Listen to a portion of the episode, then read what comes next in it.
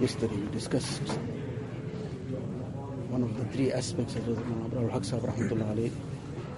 what he had mentioned that according to his experience, a person starts practicing on these three things, then many other issues that are lacking in him would inshallah start falling into place. As mentioned yesterday, what is the link between these things? The link is the experience. His experience, he is a person whose experience we can very safely rely on. So the first thing was the aspect of salam. That to make salam very common and to even initiate the salam, be very cautious, concerned about initiating the salam. The second thing that he mentioned was that when climbing towards some higher level, ascending some flight of steps, to recite Allahu Akbar, when descending to recite Subhanallah. Now, out of that whole flight of steps, once or twice also a person recited Allahu Akbar, coming down Subhanallah.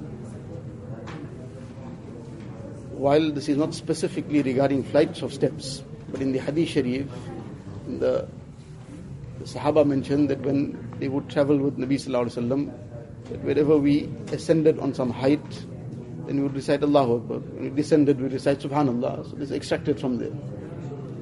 And then the third thing he mentioned is that whenever a person is entering into some place, so now either he is entering or leaving, so wherever he is moving into a place of a higher category, so he would put the first, he would put the right foot first. So from outside the person is entering the masjid, he is entering a place of a higher category.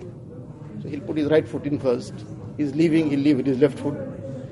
He is entering his home, he's entering a place of higher category than what's outside. Because the home of a mu'min would be better, obviously. He'll enter the home with the right foot. He's leaving, he's leaving from a better place to a place of lower category. He'll leave with the left foot. So these are the three things that he emphasized on. Now again, it seems like very, very simple how can this be linked up to what we're talking about that somebody is lacking in some major things and inshallah this will become the means? That again is that experience but one point that comes to mind is that a person is constantly either passing somebody so the salam is there all the time provided that the salam is being done consciously also not just as a something to just be get done with. And then we are either climbing somewhere descending every day several times a day that happens but that might not be too often so we are all the time somewhere the other entering and leaving some place. But by being conscious of this, what is this developing? Is developing the consciousness of Allah Ta'ala. Person is entering into the masjid, is entering consciously with the right foot. So why? Because the sunnah.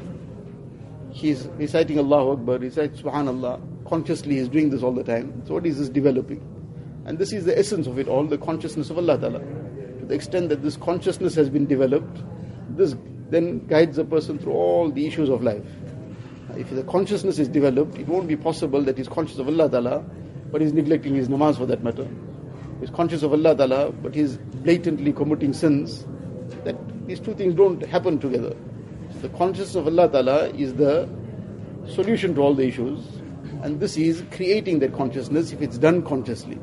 This is the very important aspect. Many other things is done but is done after a while, it just is done as a routine. And the mind is not even in slightly also in that thinking and consciousness that this is sunnah and I should do it as a sunnah. It just becomes a routine. That routine won't bring that benefit. That benefit will come when it's done with istihzar, with that consciousness. I'm doing this because this is an amal of sunnah. This is something that has been advised to us by Rasulullah this is the experience of the pious predecessors that this has that very deep benefit. So with that consciousness, inshallah, you will get this benefit. So these are the three things to be bringing into our day-to-day practice. What is salam? Unfortunately, this is something which is very much neglected. We should bring this alive, not only in the madrasa, anywhere. So salam, and then reciting Allahu Akbar when ascending, descending Subhanallah and being conscious about which foot we are putting in first whenever we are entering or leaving some place. Allah Ta'ala give us profit.